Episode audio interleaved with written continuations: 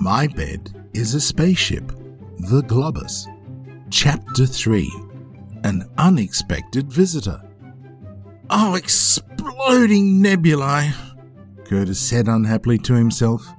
He slunk back to his desk to do his homework, but could not be bothered.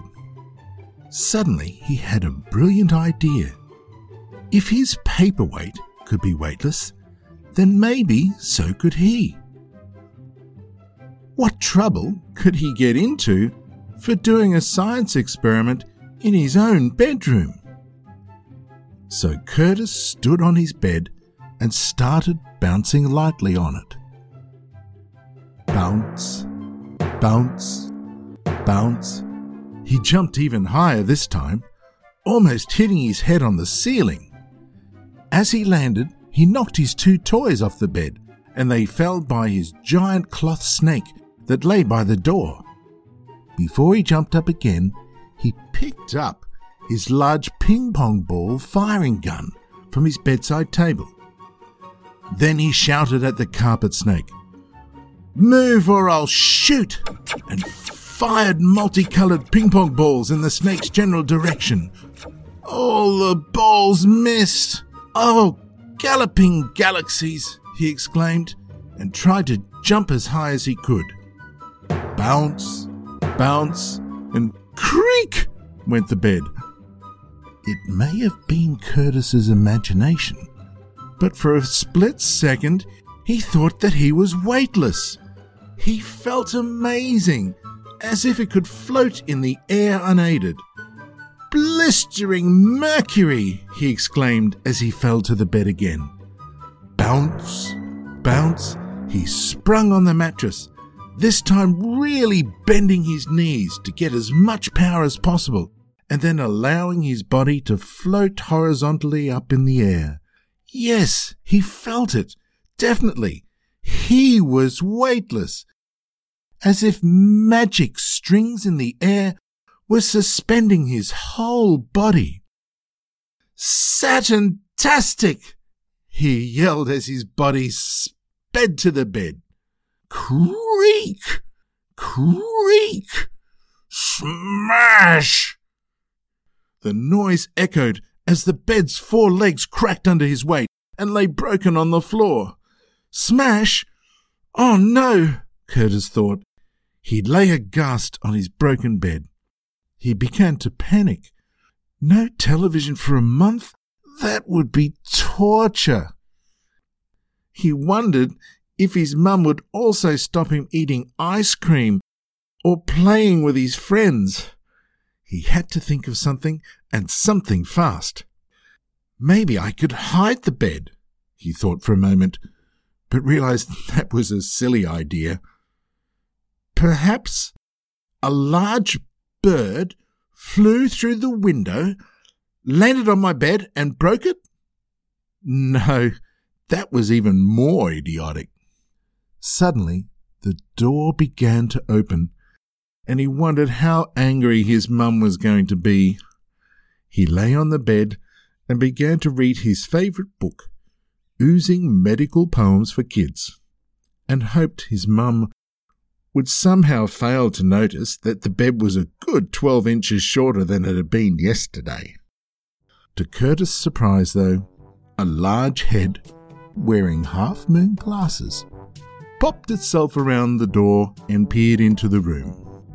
This was followed by the pear shaped bulk of an elderly man wearing purple coloured slippers and carrying a thick book on the universe's strangest space monsters. The man surveyed Curtis and lowered his glasses to take a closer look at the broken legs of the bed.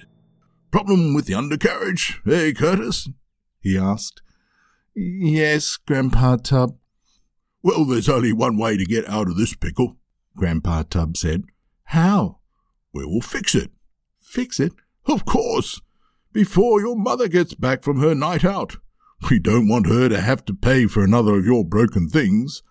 I'm sorry. I don't mean to break things.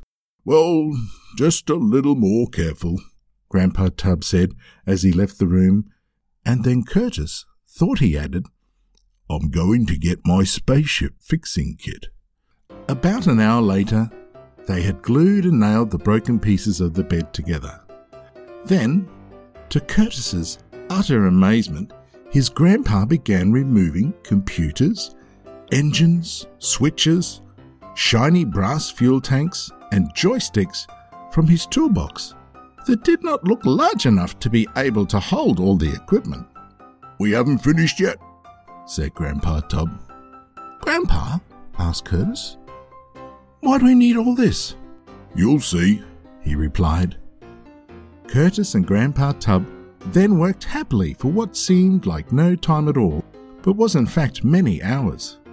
They connected all the parts into the bed, and Grandpa Tub told Curtis stories about many strange planets and stars, as if he'd been there himself. Grandpa, tell me again why the people of planet of Oda have their noses on their knees? Well, it's because of the awful smelling gases that come from the farting plants. Farting plants? You see, the smells are so light that they rise up, and you wouldn't want your nose to be above a farting bush now, would you? Zooming planets, Grandpa! Curtis shouted as Grandpa Tub removed a luminous yellow box with blue flashing lights that went around the whole structure in a recurring helix. What's that for? This, my boy, is a hyperdrive. Hyperdrive? Got me out of a few pickles in the past, I can tell you. When they finished, the bed looked like it did before Curtis had broken it, apart from a red and golden button on the headboard. All the equipment had seemingly been stored under the bed, in the bed, and behind the headboard. Wow, Grandpa, that is magical. Grandpa Tub winked at Curtis. You think that's magical? Then watch this. Grandpa Tub then pressed the golden button a few times to the notes. Da da da da da da. The bed shook for a moment before opening up to reveal engines and a whole array of buttons and switches on the headboard.